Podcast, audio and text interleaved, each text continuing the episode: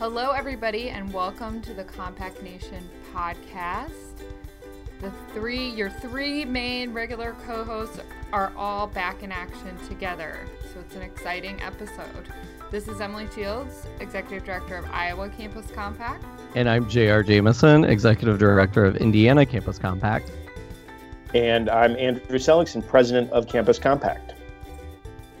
So, I've missed you guys. I know, it's been a while. Well, Andrew and I just chatted on the last episode, so I feel like I'm missing you a ton because I haven't seen you in ages. I know, and it's been a few episodes.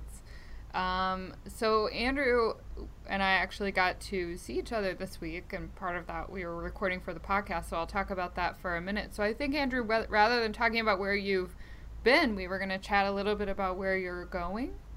Yeah, I am leaving in just a few minutes after we finish this conversation for Philadelphia for the 25th anniversary conference of the Netter Center, the community engagement center at University of Pennsylvania, led by, I think it's fair to say, the legendary Ira Harkavy. If you don't know Ira's work, Google him. He's been a huge influence on community engagement in higher education, the anchor institutions movement.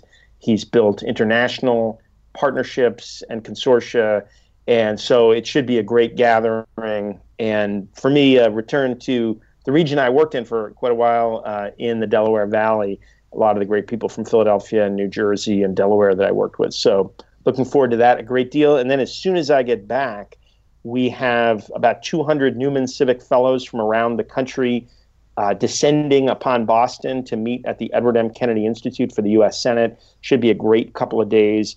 And it happens to coincide with a TEDx event at the JFK Library, which is part of the celebrations of the 100th anniversary of John Kennedy's birth. And I will have my first crack at a TEDx talk as part of that event. So I'm really looking forward to that. So a packed week, but I'm really excited about it. What are you TEDxing about? I'm TEDxing about a way of thinking about our current predicament and a sort of way out of the fighting that we're all doing with each other that doesn't seem to be leading toward actual solutions to the huge policy challenges that we face. So yeah, kind of a reflection on things I've learned in my own life in ways that I feel like we can kind of develop some habits for changing the dynamics. So it'll be posted online at some point. I will share information about that. And they do, like the TEDx people do fancy editing of the video and then they post it. So I don't know how all that works. But at some point it'll be out there in the world. And if people want to spend a few minutes, they are certainly welcome to do so.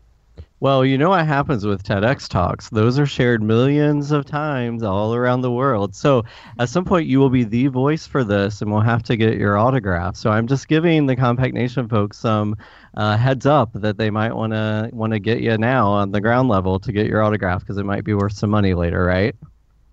Well, I think that people who have those, travel reimbursement approvals with my signature on it, that's already your ticket right there. Oh, wow. Perfect. Awesome. JR, what's going on in Indiana? Well, we are gearing up for Thanksgiving break, actually. So we are in the point of winding down what we're doing. We just came off of Pinned to Paper, which is our annual writing retreat that we work with other state compacts to put on. We were just in Rochester, New York, hosting with Laurie at New York Campus Compact and the folks at NAS College to put that on, and we brought together journal editors who oversee community engagement journals in higher education to the table to help coach folks who are working on manuscripts, help guide them in that process and help them find homes for their publications. So it was a successful event once again, and we're always glad to host that, and then we're always glad when it's over, because it does take quite a bit of work, and we're gearing up for Thanksgiving break for a small rest before we come back full force right after the following week. Yeah, we had three faculty from Iowa, our faculty fellows at Pen to Paper. I haven't debriefed with them yet, but I've heard good things so far. That's what we like to hear. Well, that's good.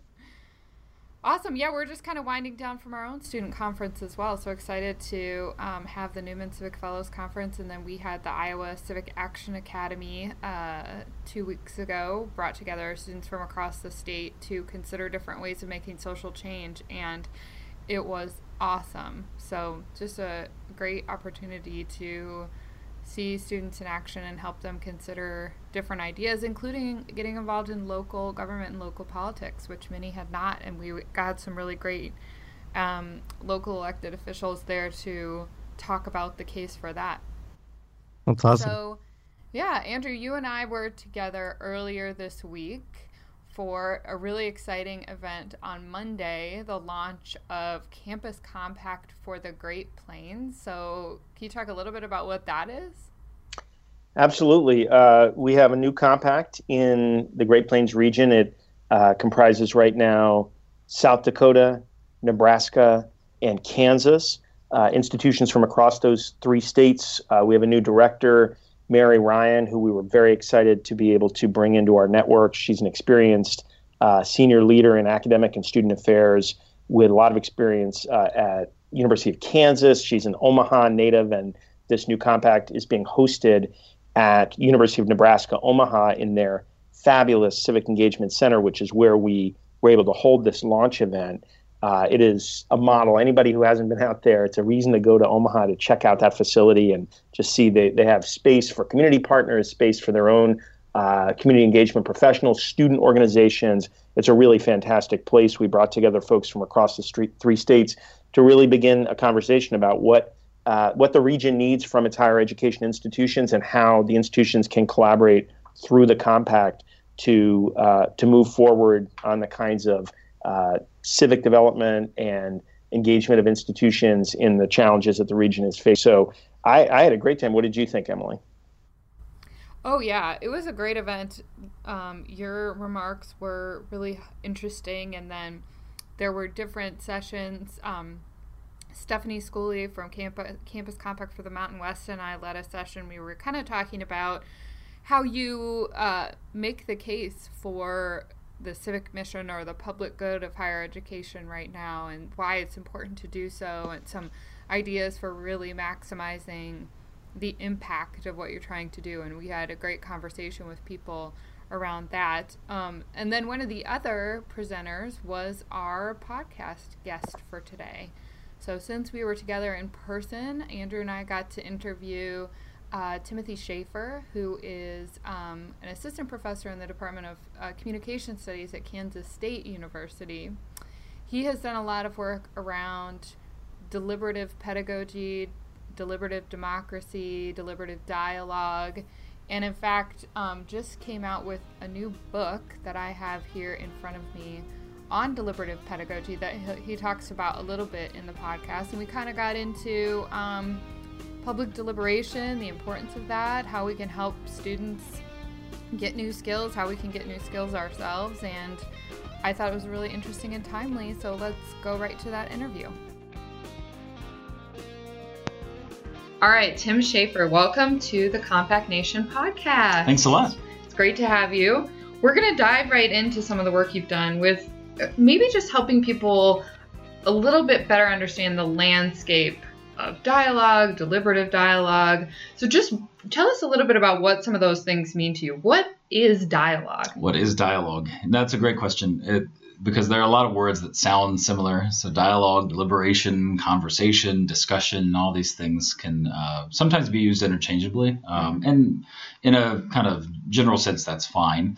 When I think about the work that I do, I usually frame it through this lens of deliberative dialogue. Deliberation being kind of the fundamental piece. And at the heart of that is the root of the word that we use for pound, right? To weigh. And it's fundamentally about this idea of people engaging in discussion with one another, kind of weighing tensions and trade-offs of issues, of problems, and then figuring out how to make some progress, take some action on something. So at the root of it really is people convening, coming together to talk through shared kind of public concerns, and then figuring out what to do about that. You know, whether it's in an immediate kind of way, taking some action, or if it's sometimes and more often than not, more of a sustained kind of process that it takes a while to build up to a point of saying, yeah, we understand what's going on, and being able to do something from that. So my background and training really is rooted in a lot of that kind of discussion. So emerging from democratic theory, kind of democratic practices, but fundamentally rooted in the idea that thinking of politics as being citizen-centered, kind of on the ground, so to speak. There are roles for professionals and institutions and for elected officials, but at the heart of it, democracy is something that's lived and experienced by members of a community, however that's defined. So it's somewhat big and lofty. It is. What does it really mean if I'm teaching a class? Your book is Deliberative Pedagogy. What is that? So what does that mean? So the title Deliberative Pedagogy, two words that make it really hard to give an elevator speech to somebody who doesn't know what these things are. But at the root of it, the deliberative piece is building off what I just was saying. The idea of creating an environment where people can kind of name and frame issues, and we can talk about that a little bit more, but how do you articulate what the problems are that you're trying to address? And so, and then the pedagogical piece, or if you want to get more technical about it, might be a little bit of andragogy, which is kind of the adult version of education. Pedagogy technically is for kids. Andragogy was just one step too far of pedagogy is obscure enough. We don't need to take it any farther. Yeah, I don't know if andragogy is going to get your book flying off the shelf. We need the help anyway. But at the root of it is, how do you bring these kind of democratic practices, which are fundamentally rooted in kind of community life in a general way, how do you bring that into kind of educational spaces? So a lot of that happens in classrooms. But also in co-curricular settings. And for us, the project emerged out of people for a number of years who were working in both classroom as well as community environments. And so we talk about kind of the pedagogical approach being rooted in education writ large. So it doesn't have to be Tuesday, Thursday at 11:30, right? It can happen in the after-school program, in the community center, those types of things. But at the heart of it really is this idea of, how do you create an environment where people are co-creating knowledge and experience, have the ability to shape what's going on. We talk about the role of space making, how important it is to help cultivate an environment where people see themselves as having a degree of agency and some efficacy around the problems that are big. More concrete. Okay. What are kind of the streams of dialogue? What is that? There are lots of ways, going back to the beginning of the conversation, there are a lot of words that sound quite similar, but there are distinct benefits to, say, having an exploratory conversation using a particular type of approach. For example, on our campus at Kansas State University, in a few weeks, we'll have students organizing a discussion of Kansas State. We use the language of family all the time, right? A lot of institutions will talk about being a community. At Kansas State, it's really this family kind of language. But we've had a number of incidents recently that have affected certain segments of the university community and beyond. And everybody's kind of been experiencing it. So we're going to have a conversation about, what does it mean to be part of this family? And to do so, we felt like we're not trying to resolve an issue, but we're trying to open up a conversation. So for that reason, we're using a model that falls into that kind of area of explorative kind of discussion. So World Cafe is one model of kind of this democratic talk, if you want to think of it that way. And so in that environment, that's what's really the most appropriate. In situations when, if there have been kind of sustained partnerships and things of that sort, you might be moving to one of the other quadrants of collective action, right? That it's going to lend itself to a different model, something like study circles, an ongoing kind of conversation. Sustained dialogue is another one that has some presence on college campuses. That's born out of largely tensions between groups of students, and how do you get people to convene, to come together, to be able to actually get to know one another at a human level, especially if there's been some kind of deep division. So on a lot of campuses that has been around racial identity issues, and intergroup dialogue is very similar in that way. But how do you bring these populations together to get to know one another as people, and then to work through some of the challenges that have been going on? And so, but that's something that takes a lot of time, in contrast to some of these that can be done more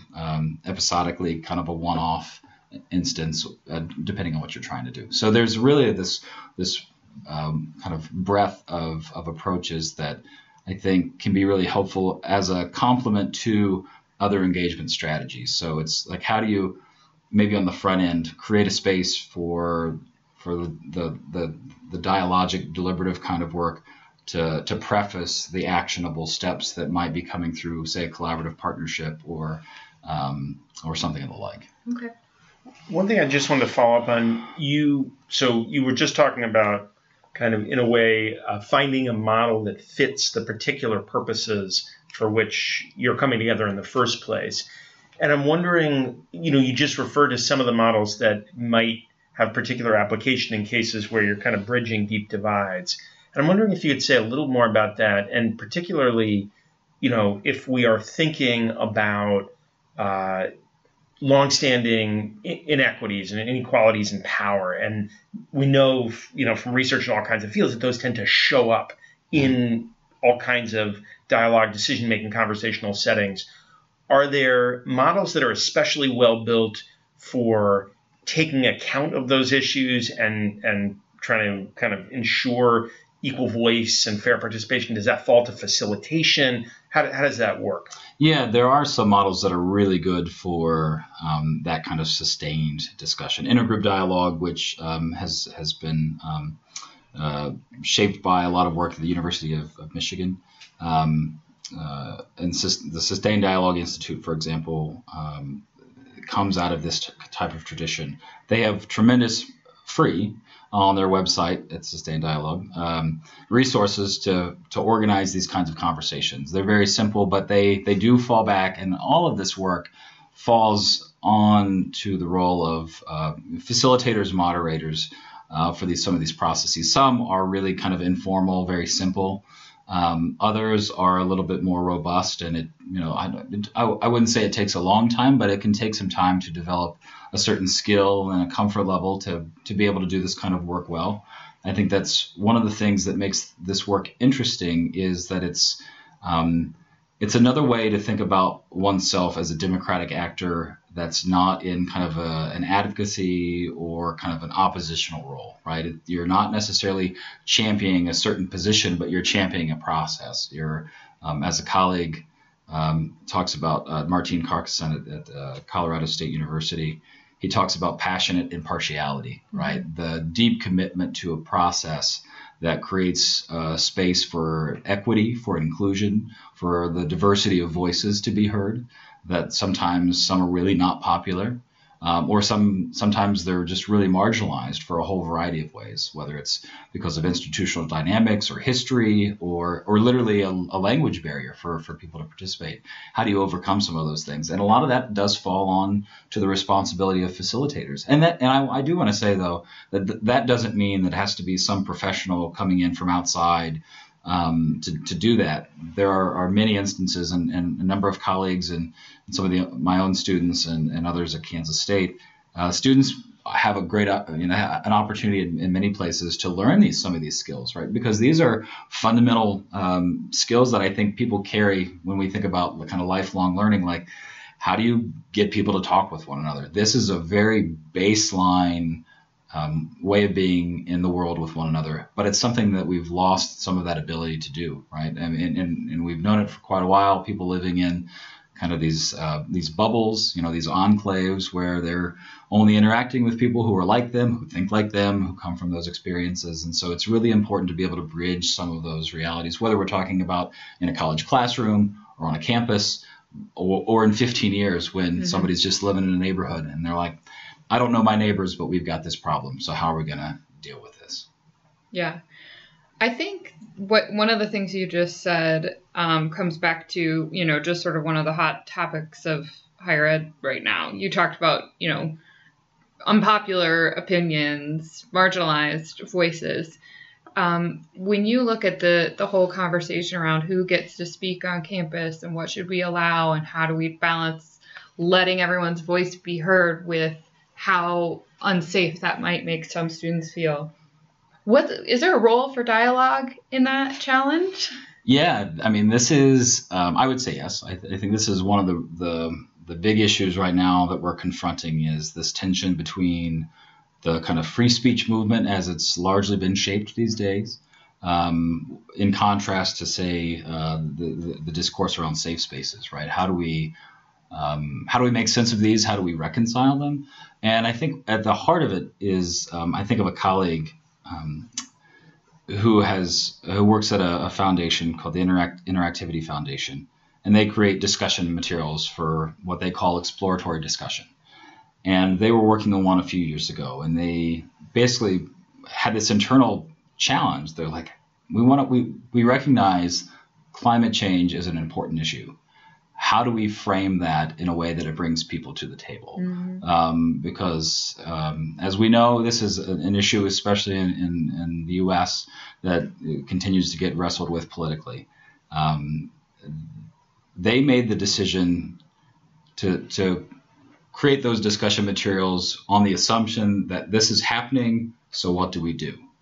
So that could have been done differently. It could have been open up as a what is happening? Is anything happening? Those kinds of things. So we have to make kind of judgments, or where do we put those parameters around discussion? And I think the reason I mention that is because for this discussion around kind of the free speech issue right now is, fundamentally, what do we value at the heart of kind of democratic life, right? There's a principle of open articulation of views, even if they're unpopular. And we can, in a legalistic way, this is when we can kind of start to say, like, what's permissible and what's not. But I think probably a more appropriate question really comes down to this idea of how do we think about ourselves as either institutions or communities, if you want to use that language, and where are the parameters that either include or exclude the language that dehumanizes people or includes them as equals. And I think those are some of those kind of boundaries that make this a complicated issue, but also I think give a little bit of guidance that if I'm saying you don't, you shouldn't exist, for example, or you shouldn't be here, whatever those categories might be that I would attach to you, like those would be some of the places where, you're probably not going to have a great discussion. So this is where the whole free speech conversation does not necessarily align really well with some of the dialogue and deliberation work, because you have to be open to the possibility of actually listening to one another and engaging in conversation. There does have to be, whether it's tacit or not, there has to be some acknowledgement of people being able to participate, even if your views are in opposition to mine, if you have kind of different perspectives. But this is where kind of the deliberative and dialogic work is different from, say, protest politics. This is not just a get people in a room and have them shout at each other. There has to be a presumption of some expectations, some guidelines.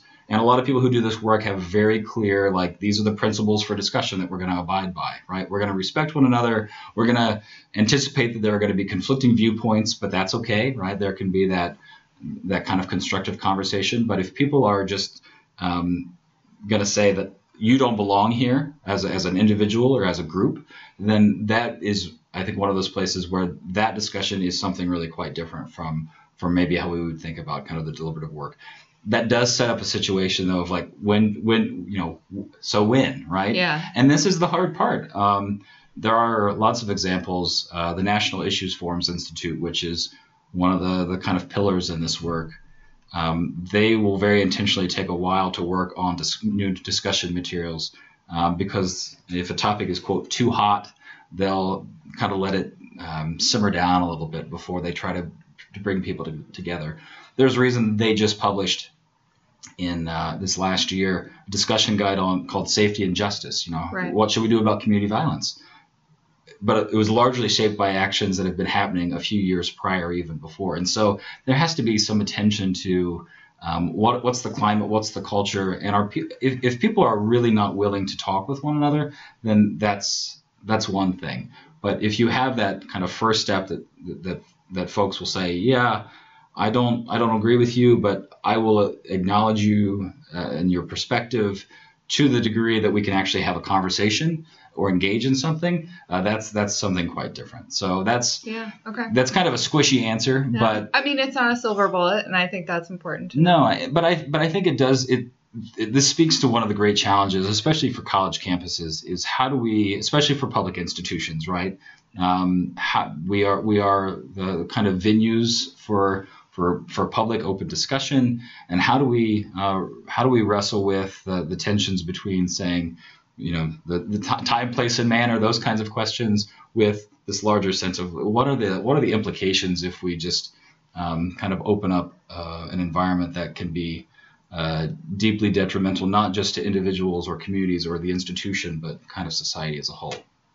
Yeah, I was just thinking, you know, the lawyers say hard cases make bad law, and it's almost like, it sounds like part of what you're saying, and I'd be interested to hear whether this sounds right to you, is that, you know, these extreme cases where a white supremacist shows up on a campus and kind of heightens the tension on purpose all at once maybe isn't the moment that we should be focused on. The moment is, how do we build a culture in which there's no market for that? Right. That person, you know, who shows up to say those things is not looking for a dialogue, mm-hmm. right? These are recruitment tools. They're, you know, they're provocative actions, kind of statements, those types of things. And so if it's a, I guess I want to say, if it's disingenuous to a kind of a democratic process, then don't try to onlay what is an explicitly democratic process. That, and I have been in them as a participant, as a facilitator, really contentious discussions, right? These deliberative forums that people are wrestling with the tensions and trade-offs of, like, well, if we do this, these are some of the possibilities of what might happen. Like, wrestling with those kinds of things is totally appropriate and great. Those are the places where, you know, friction is really good. That's how you make a fire when you're out camping. I was a Boy Scout, right? And so there are moments when you want that spark to kind of get the kindling going. But there are times if you're literally just trying to burn the place down. Not to take this analogy too far, right? But where are we going here? Yeah, right. But there's the appropriateness to figuring out how do we use this in a kind of constructive way, or at least creating space where people can engage one another. But if we're not going to abide by some common guidelines that say, I'm going to respect you to the degree that you're going to, you know, respect me, all these types of things, then we're really not looking. You're not looking to have a deliberative dialogue. You're making a statement. You're kind of doing these things that are more provocative than being inclusive or engaging.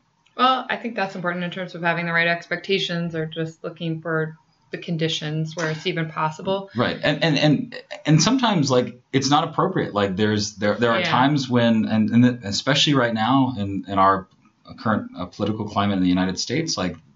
A lot of discussion that I've had, and I know colleagues in the field of deliberative dialogue, is that, you know, what's the place of this alongside kind of protest politics, right? So there's been kind of a re-engagement in recent years of what does it mean to be a citizen? How am I interacting? And I think that's an appropriate conversation. Where's the right space for this kind of discussion-based work to fit in with a larger kind of suite of approaches to a whole host of problems? And I'm a champion of people talking with one another, but sometimes that's not always the path to pursue, depending on what the situation, the climate, the context is. So what about in the broader community? Have you seen good examples of higher education having the ability to play that role as a convener, as a facilitator of dialogue toward community decision-making, or whatever the case may be? Is higher ed the appropriate player in that? Have you seen good examples? What does that look like? Yeah, I think higher ed is a great institution to house this work. I mean, increasingly there are centers and institutes. The Kettering Foundation, for example, convenes and prepares people in some of this kind of work. And most of them, not all, but a lot of them come from colleges and universities. These are, you know, as we know, colleges and universities are hubs for a lot of life in communities, whether big or small. They're anchor institutions. They're not going anywhere. They have this public purpose, whether they're public or private, right, in the variety of ways that we think about that.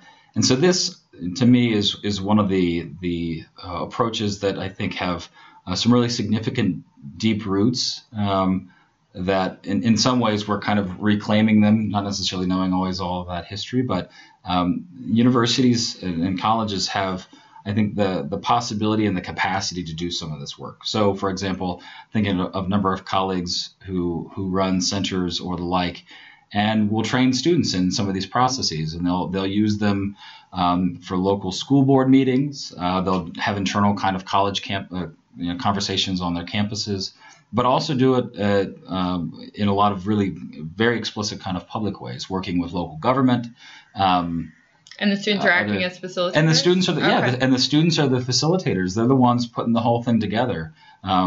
There are some really robust examples. Colorado State, James Madison, places around the country have done work in a whole host of areas. So working on environmental issues, working on city planning kind of issues, transportation.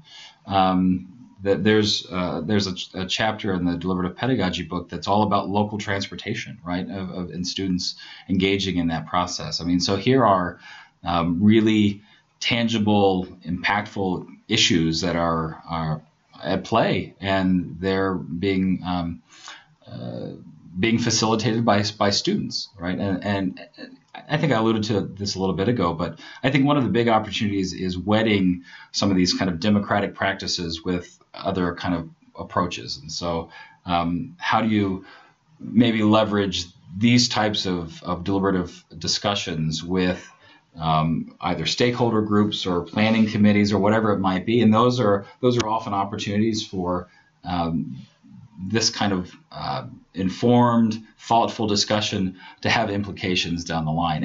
And we have really exciting examples of that happening, not just in a classroom kind of pedagogical way of like, oh, isn't this a great way to learn this content, but in really impactful kind of public ways that are changing university community partnerships. Nick Longo at Providence College, for example, has really drawn on this work in their engagement work, and it's been striking to hear these examples.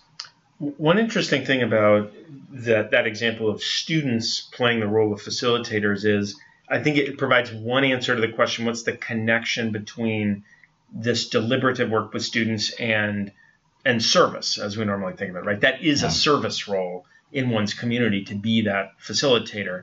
I'm wondering what else are points of connection you see between service learning, other kinds of traditional community engagement activities, and deliberative pedagogy, deliberative practice?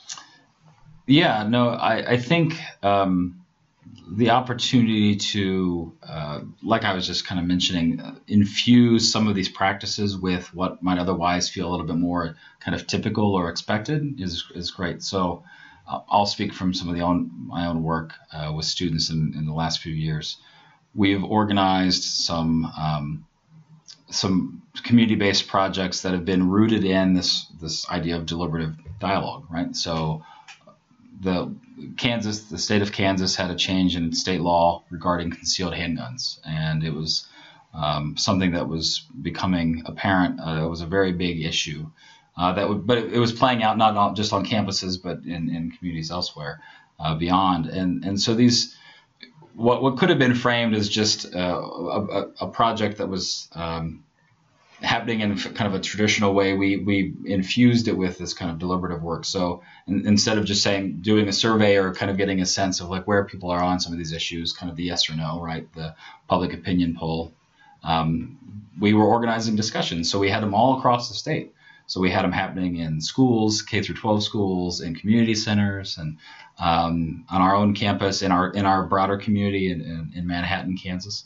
And it was striking because these were discussions that were led by students who were signed up for a class that they didn't know necessarily this was going to be happening in this course, right? It's a small group communication class that people take because it meets the requirements and it happens at the right time. And it's, you know, I don't like to get up early and neither do they, so it works out, all those kinds of things.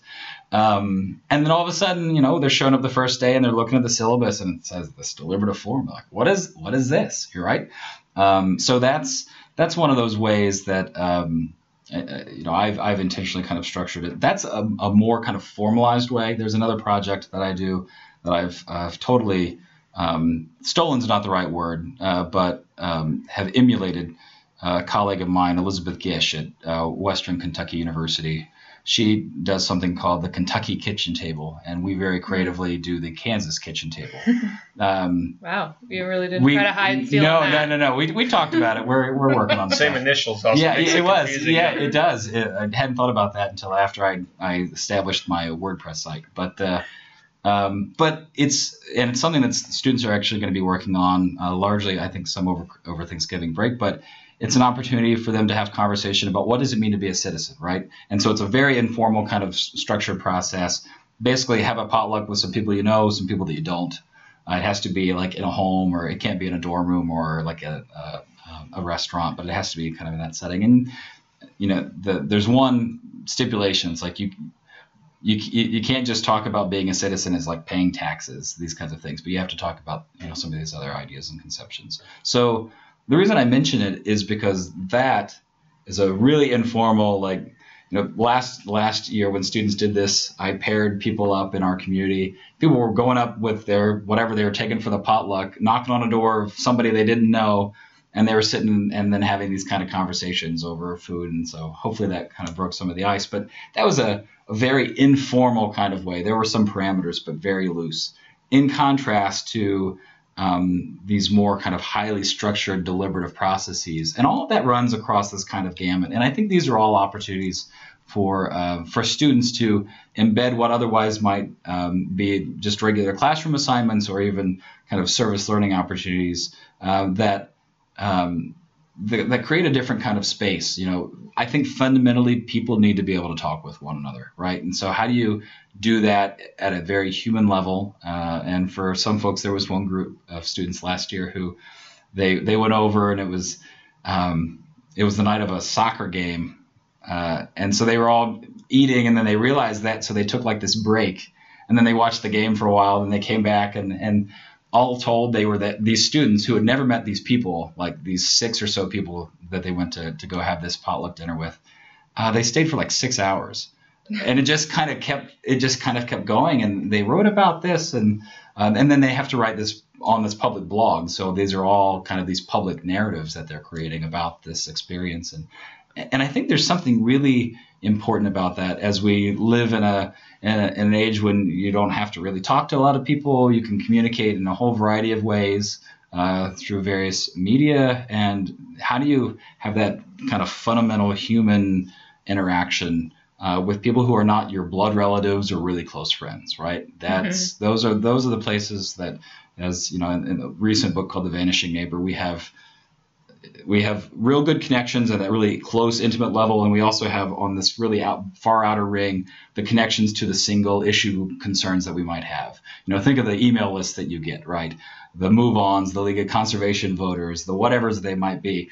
There's a middle ring where it's the people that you live around, your neighbors, the people who are in a community that we don't know as well, right? So how do we foster some of those kinds of interactions? I think these are some of those ways. Sometimes it's that potluck conversation that can be wedded with a community development plan or a project, and then that's where it extends. Or it's the assignment that I was just describing, or it's something a little bit more formalized, but it's leading to sometimes talk is really just talk, but it leads us to something. Sometimes a little bit more explicitly, and sometimes it takes a while for it to kind of mature and to get to a place where it feels like we can move to some action. But I think having that kind of spectrum, and at least that understanding from someone like a professor or an administrator, to have that comfort. And this is one of the challenges, especially in the academy, right?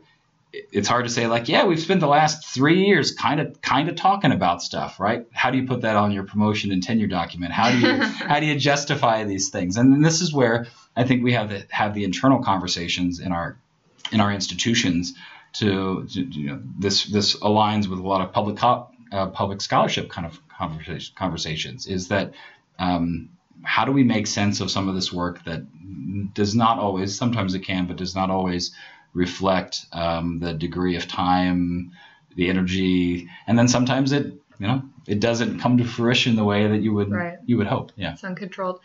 Okay, so I'm convinced. All right. But I don't have a PhD in communication. No, that's I don't either. I am not I'm not a really confident facilitator, okay. Let's say. I haven't been to training for this. So can I even do this? Where do I start? Do I have to pay someone thousands of dollars to train me as a facilitator? Well, you can send it directly. No. No, the short answer is no. The longer answer is, maybe. The short answer is there are a lot of resources that are available.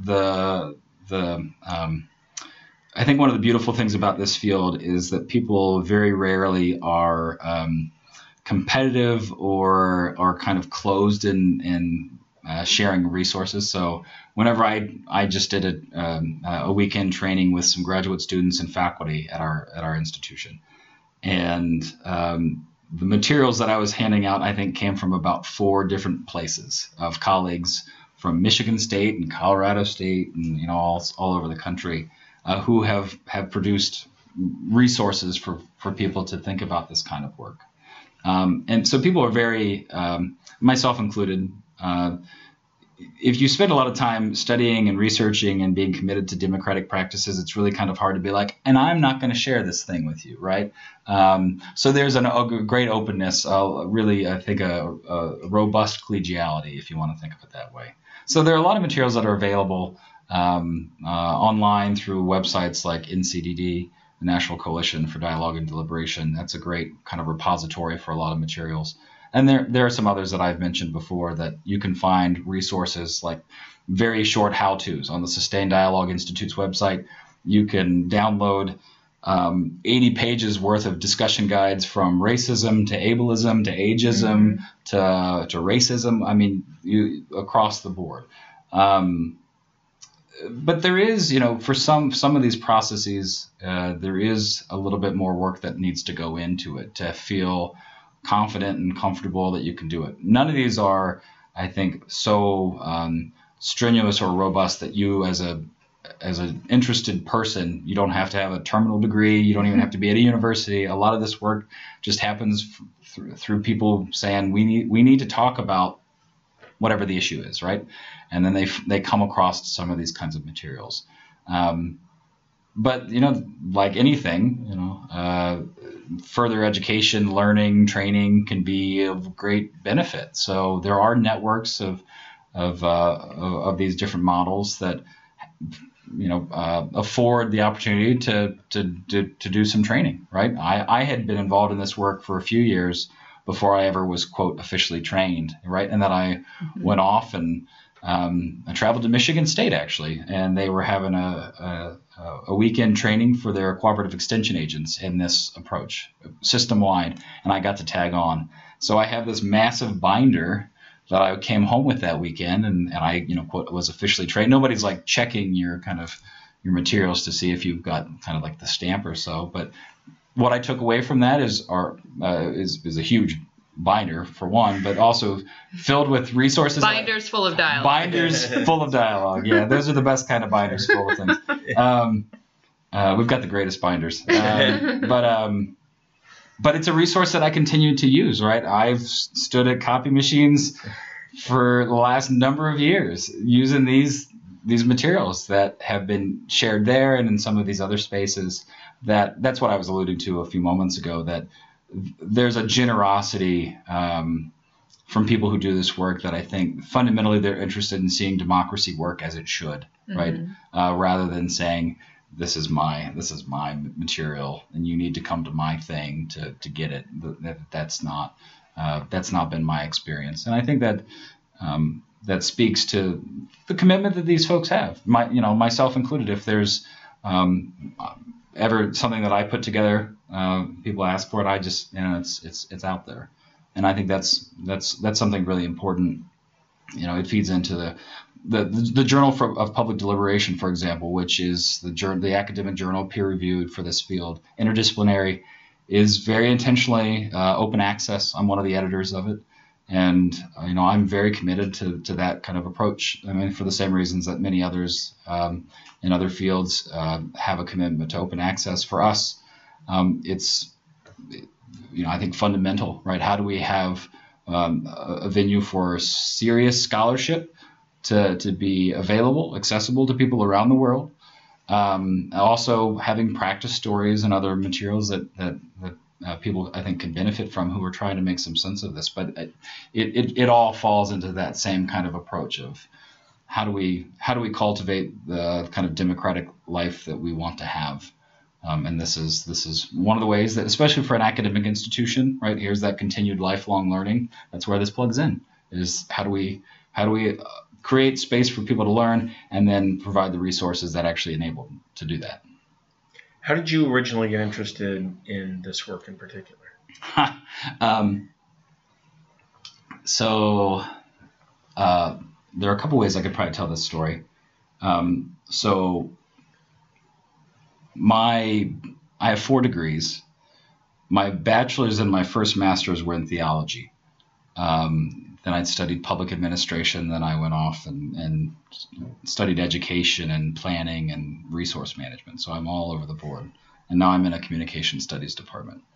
But underneath all of it, at various points, or when my parents would, you know, ask me what in the world I was doing, as long as I was, you know, I always had grad assistantships, so they were content with that. But the thread that wove through all of that was, and this is, you know, I don't think this is my, you know, reinterpretation of my experience through this, but fundamentally, whether we're asking these really big questions or we're moving down to really practical concerns, how do we live well with one another, right, is, for me, a fundamental driving question that continues to shape how I think about myself, how I think about my work. And so a lot of that came up through, you know, I grew up Catholic. My background is kind of in the Catholic social justice tradition and these things. So I was a student leader as an undergraduate at our community kitchen. I went on service trips, right? I went on a border immersion trip about immigration and these types of things. And then I worked in a campus ministry setting. And it was through that I met a student who happened, and this was in Dayton, Ohio, when I was doing my master's. I had returned to the University of Dayton to do a second master's, and I happened to go out to lunch with a friend who used to lead these kind of urban plunges, we called them, basically introducing affluent kids to kind of the urban realities of an old industrial city, Dayton, Ohio. And we were out to lunch, and we were just catching up, and I said, oh, you know, what's going on? And she's like, oh, I'm working at this interesting place called the Kettering Foundation. She's like, you ever heard of it? I was like, no, what is that? Mm-hmm. And she started describing it to me. She's like, well, you know, it's this place where people are really interested in democracy and bringing people together. And at that time, I was working at the Fitz Center for Leadership and Community at the University of Dayton, directing a couple projects, one that's just flourished called the Rivers Institute. But so I was thinking about university community partnerships really through that lens. That's where I was existing. And I wasn't really familiar with this deliberative dialogue work. But through this chance conversation, I got connected with the Kettering Foundation, which is a research foundation that you know, focuses on a lot of this kind of work. The National Issues Forums Institute is born out of Kettering. And I landed, I can say this now, I kind of kept it under the wraps so I could keep my assistantship at the same time, but I split my time between the University of Dayton and my assistantship, and then the other half of my time was at the Kettering Foundation, basically serving as a research assistant. And I just got immersed in this world and work that was foreign but familiar, right? It was language and frameworks that I didn't know, but it just made a lot of sense. Like, how do you build community? Well, you bring people together to talk about stuff, right? These kinds of things. And so, long story short, well, I guess it's still pretty long, but is that led to meeting a lot of the people that I now look up to as figures and really instrumental individuals in my own thinking. You know, so I started meeting folks like Peter Levine and Harry Boyd and Scott Peters, who I happened to be getting a cup of coffee one day, and one of the program officers pulled me into a room and Scott, who became my dissertation advisor, he was like, oh, what are you interested in? And I started describing. He's like, well, that sounds very interesting. I'm looking for a graduate assistant for a new project I'm about to start. And it lined up perfectly. So I just, in a very natural way, very fortunately, had the chance to go work with Scott Peters at Cornell. And it was through these kinds of connections. So that was really what developed it and solidified, I think, the embeddedness of this work in the university setting. So I spent then the next number of years looking at how the land grant system, and particularly the cooperative extension system, used deliberative work in community-based problems across the country, and speaking about the challenges as well as the promise of this work. And so it just, for me, it reinforced, I think, a lot of the ideas that I had that didn't have the language to capture it. So when I,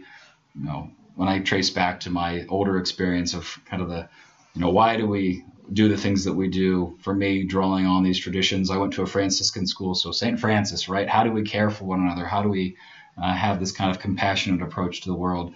It traced all the way to today, to these ideas of how do we live well with one another? And I think fundamentally, and especially right now in the climate that we are in globally, but here in the United States in particular, we are divided, we're deeply divided, we're polarized in ways that we haven't seen either in a really long time or ever.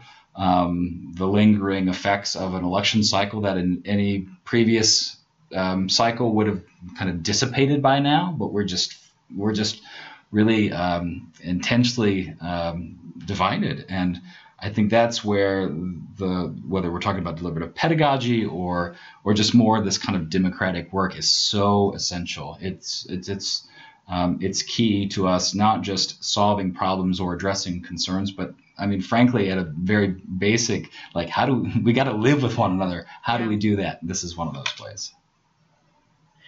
Well, Tim Shaffer, it was good to dialogue with you. I saw what you did there. Seriously, thank you for coming on. This was awesome. Well, I appreciate it. Everybody should check out your book. Yeah, it's Deliberative Pedagogy. It's with Michigan State University Press and their Transformations in Higher Ed series. It's we were really fortunate to a number of colleagues. We were working on these projects and we had this moment of realization. We're like, well, we can all just write a bunch of journal articles or we could try to have this be a coherent narrative that was largely filling a gap that it was apparent to us. The people in the deliberative dialogue world did not necessarily have the kind of adequate conversation with the civic engagement people. So we saw this as one of those chances to bridge it. So really excited to have it out there and hopefully to spur more conversations, how people can infuse some of these practices into their teaching and learning, but also into their community engagement. Well, yeah, and despite the title, I do think it's really accessible. Yeah, I think so too. It is. In terms of having a lot of good concrete examples. I will say we've got folks from all sorts of different disciplines and very intentionally people from the contributors from every type of institution. So historically Black institutions, community colleges, all the way up through public regionals, research intensive, and then liberal arts colleges, and then also internationally.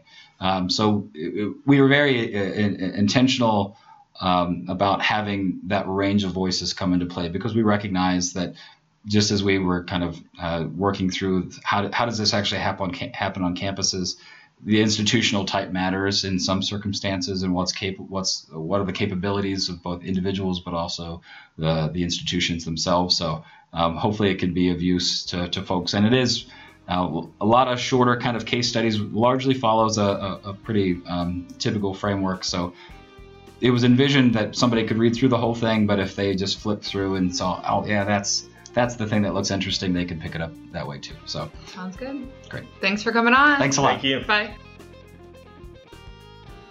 Okay, welcome back everybody from our interview with Tim Shaffer. JR, I guess since you weren't in on the interview, I'm interested first and foremost on some of your impressions. What stood out to you? Sure, I really enjoyed it. I love Tim's work. Now, I have to say, I do think to go extremely deep with deliberative dialogue that it probably is good to be a trained facilitator, because I think that this can get a little tricky. However, I do agree with him that this can be led by any voices, whether that's a student, if that's a community member, in tandem working with higher education. But I really want to give a nod back to last season. And if you have not listened to last season, I'm encouraging you to do that now.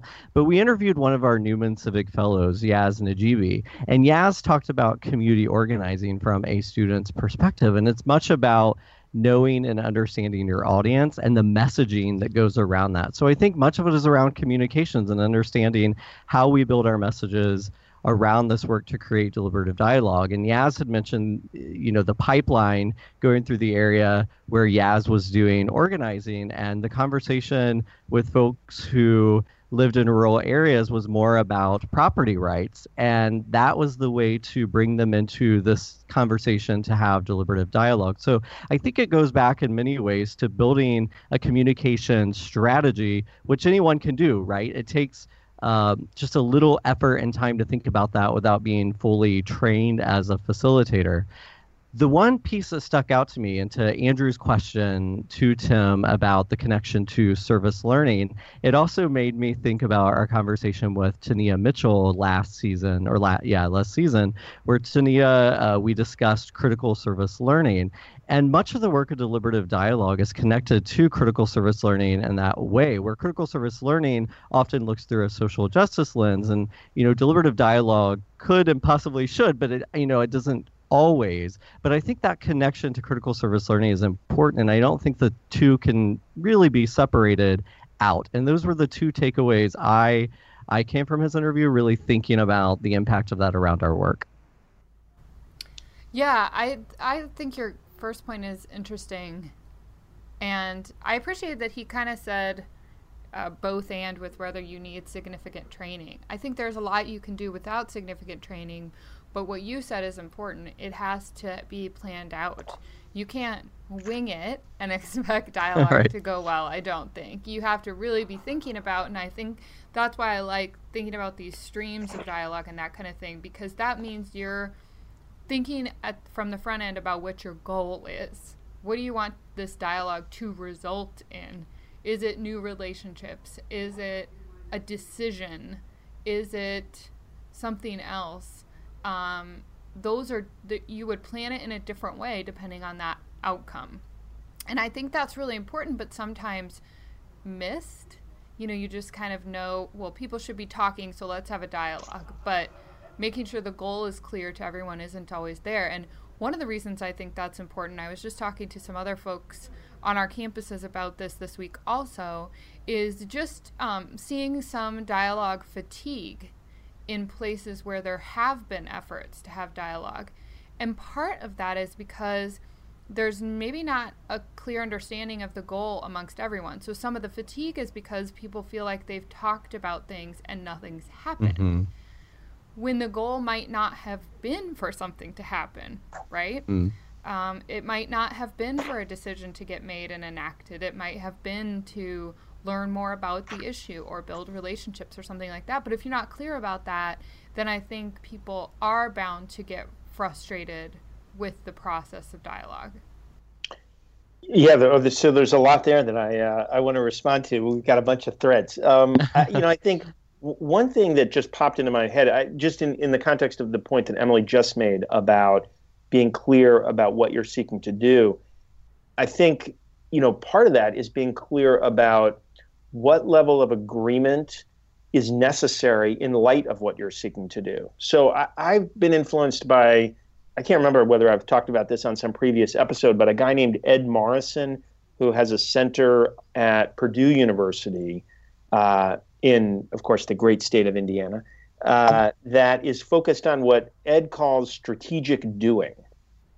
Yes. And it's a really cool model for communities to work together, where there's a component of coming together and talking, achieving some level of agreement about a general direction that you want to go, but then people taking individual or sort of small group responsibility for taking actions that they think will contribute to the overall goal. So for example, if you're thinking about community economic development, you may have some general goals for wanting a neighborhood in a city to be revitalized and to have some commercial activity and to create job opportunities for residents. But instead of one big strategic plan that you have to get everybody to agree on, that takes years to hammer out, and that maybe then you just never find funding for and the whole thing goes down the tubes, you basically say, okay, I'm going to just claim an action. Like, I'm going to start, a pop-up coffee cart or whatever. And somebody else says, well, I'm going to start a historic walking tour in the neighborhood that will introduce people to it, show them why it's an interesting place, and we'll walk them by the coffee cart, and maybe it can generate a little business. And people start to just do things. Then you come back together and talk about how it's going and what else might you do. But it doesn't require consensus or unanimity. There are other processes, of course, where you're making binding decisions and you really need people to come together in a way that everybody can live with it, or that you decide you're going to just, make a majority rules kind of decision. But yeah, I think very often we don't achieve that kind of clarity.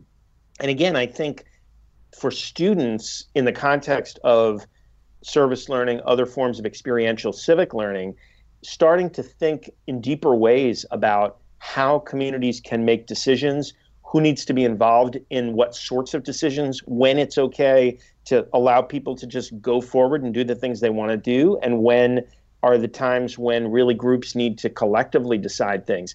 Those are incredibly important skills, and they can be part of connecting experiential learning to deliberative processes and kind of digging into those. So I just think, the work that Tim and his colleagues in the book have done, and that, again, many other organizations, we've got as one of our knowledge hubs for the civic action planning work, a hub about dialogue, and people can look at some of the other organizations that are focused on this work and learn about the models and the tools that they have available. But I just think it's a very fertile field. One last point about this. At our national conference in Indianapolis this spring in March, have you noticed that Indiana is running like a crimson thread through this conversation? I just our conference. Yeah, exactly. Take over the world. That's right.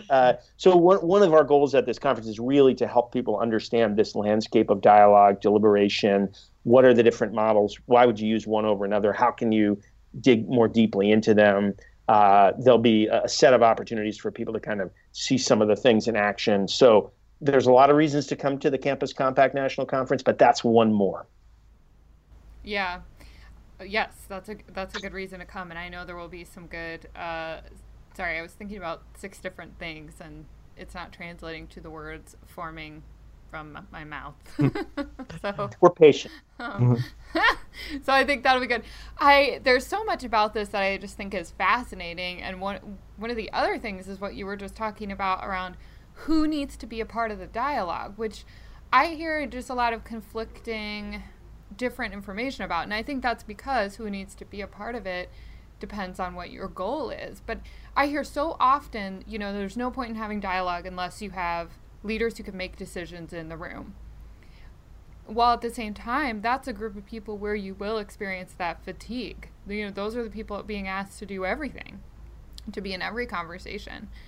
And then if that's the case, where's the role for your quote-unquote average citizen in the dialogue process, if that's who all dialogues are focused on? So I think trying to weigh those things is really important, and again, making sure that you're being intentional about it so that who you're inviting and trying to get to attend and participate aligns with your goals.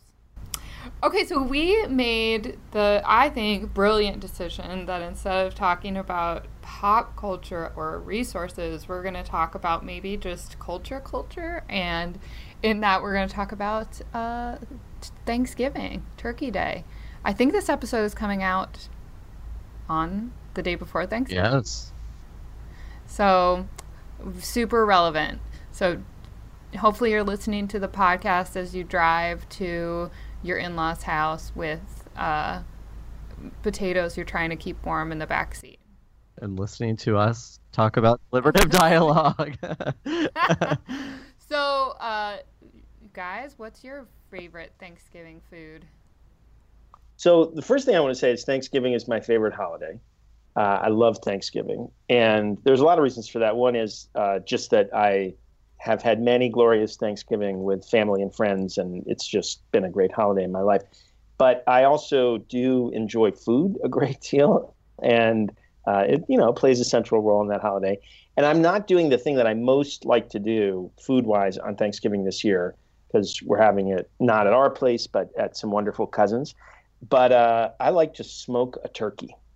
That is what I, so, you know, you put it, I just do it on a Weber grill, very, very low heat. You kind of create a bath out of whatever you want, like beer, and, or you can use like some bourbon or whatever, and then some apple wood, and it create, and you brine the turkey first, and it creates it. So many people, I think that turkey is not a great food, and that's just because they've never like cooked it properly, is my view.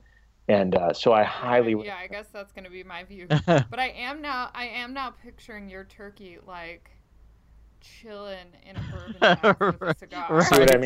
See what I mean? That's what we're talking about. Yeah, it's a smoking turkey right there. I have to say, when you said you like to smoke, my mind went somewhere else. I pictured you with like a cigar, and then I heard turkey, and my mind went completely somewhere else. Yeah, one thing I really don't like is smoking anything that is involved, like that kind of smoking. That would ruin my holiday. No, I only want to smoke things on a grill. Agreed. I am the same. I cannot deal with cigar smoke or any type of smoke. For me, Thanksgiving is also a special time. It's a tradition in my family, and I'll say that I don't like the history around Thanksgiving dating all the way back, but I do like the tradition of gathering with family and friends. My parents have hosted Thanksgiving since they have been married, and they host about 50 people who travel in from all over the country to come back to Indiana for this event. So for me, it is a time of celebration with friends and family who often don't come back for other holidays. And so Thanksgiving is kind of the big holiday in our family. I'm a fan of dressing. And I'm not talking about stovetop stuffing. I don't want that imitation crap that you add water and boil and do all that. I like the homemade stuffing that, and for my vegan and vegetarian friends, you might want to plug your ears, but is actually made with like turkey innards and sage and breadcrumbs and then baked. I knew you were going to say So you know what I'm talking about. The green, it comes out and it looks green. It kind of like stuffing, but kind of different. I actually enjoy that. It's my favorite Thanksgiving dish. And I have to talk my mom into each year making this because she absolutely hates to make it. And I'm like, please, it's the only time of year I ever get it. So I'm the only one who I think does eat it. I get sent home with the stuff, the dressing leftovers. So I'll say that's one thing I'm looking forward to, is digging into that dressing on Thanksgiving Day. I feel like we don't often get to hear kind of JR in his peak Hoosier mode, and I feel like that we just got peak Hoosier right now. That was Indiana all over the place. Innards.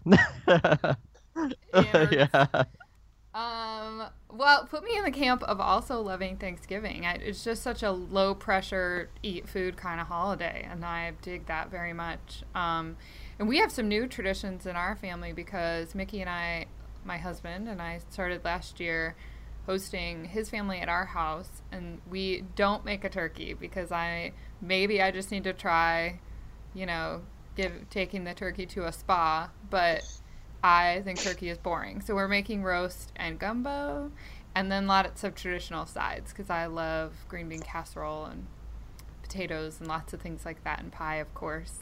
And we will be playing the Gobble Games, which is our own invented set of games with a winner and a loser, who then wears a turkey hat. Yeah, it's intense. That sounds like fun. Yeah, and then we'll head over to Eastern Iowa for the rest of our family. And one of the cool things is, do you guys know the band called The Band? Oh, like, are they from the 70s? Yes, I do. Wait, I can't even tell whether you guys are kidding. Like, there are people who don't know The Band. I realize that I'm kind of like, you know, the older generation here, but I'm shocked to learn this. You would be shocked if people didn't know? Yeah, that's like, have you ever heard George Washington? You know what I mean? Well, I don't know if I'd put it in that same category. I know plenty of people who don't know, have never heard of The Band. But anyway, if you've heard of The Band, you might have seen The Last Waltz. They're a documentary about them. I have not. Oh, well, you definitely go out and get it. Yeah. It's a documentary about them, but also about, part of it is a live show they did on Thanksgiving, I think 40 years ago, or last year it was 40 years maybe. Yeah, it's got to be about that. I don't know. Like everyone who was anyone from that era as a part of that show.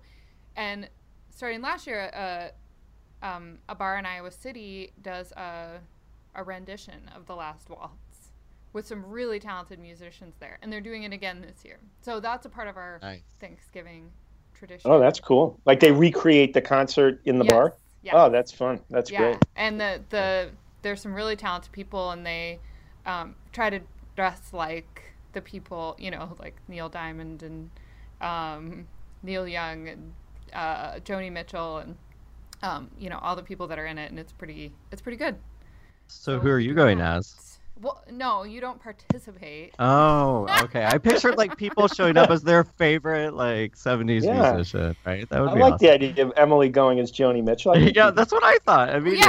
Yeah, that'd be the closest for me. I mean, I would definitely be Neil Diamond. I just want that to be clear. Yes. Okay. I don't know who I would be. Maybe like Paul McCartney when he was in like Wings or something. I don't know. No, that's now. What are you talking about? You have to choose from the cast of characters. You have to watch the film first. Yeah, watch the last Waltz. All right. And then tell us. I'm writing that down right now. Okay. All right. Well, it's been good to talk to you guys, and hopefully someone interesting and entertaining for others. So, as always, do us a Thanksgiving favor and subscribe on iTunes. We always need more of that to get this in front of more people. Tweet about it, Facebook about it, if you're listening. And we do run across people a fair amount of the time, at least I do, and I know you guys have told me stories too, who tell us they're listening. So, you know, tell some other people you're listening, because we always want to get more followers, more listeners. And we're always open to your ideas about who we should be talking to and what we should be talking about. So you can email us at podcast@compact.org. Or find us on social media. Just do #CompactNationPod. So have a great holiday, everybody.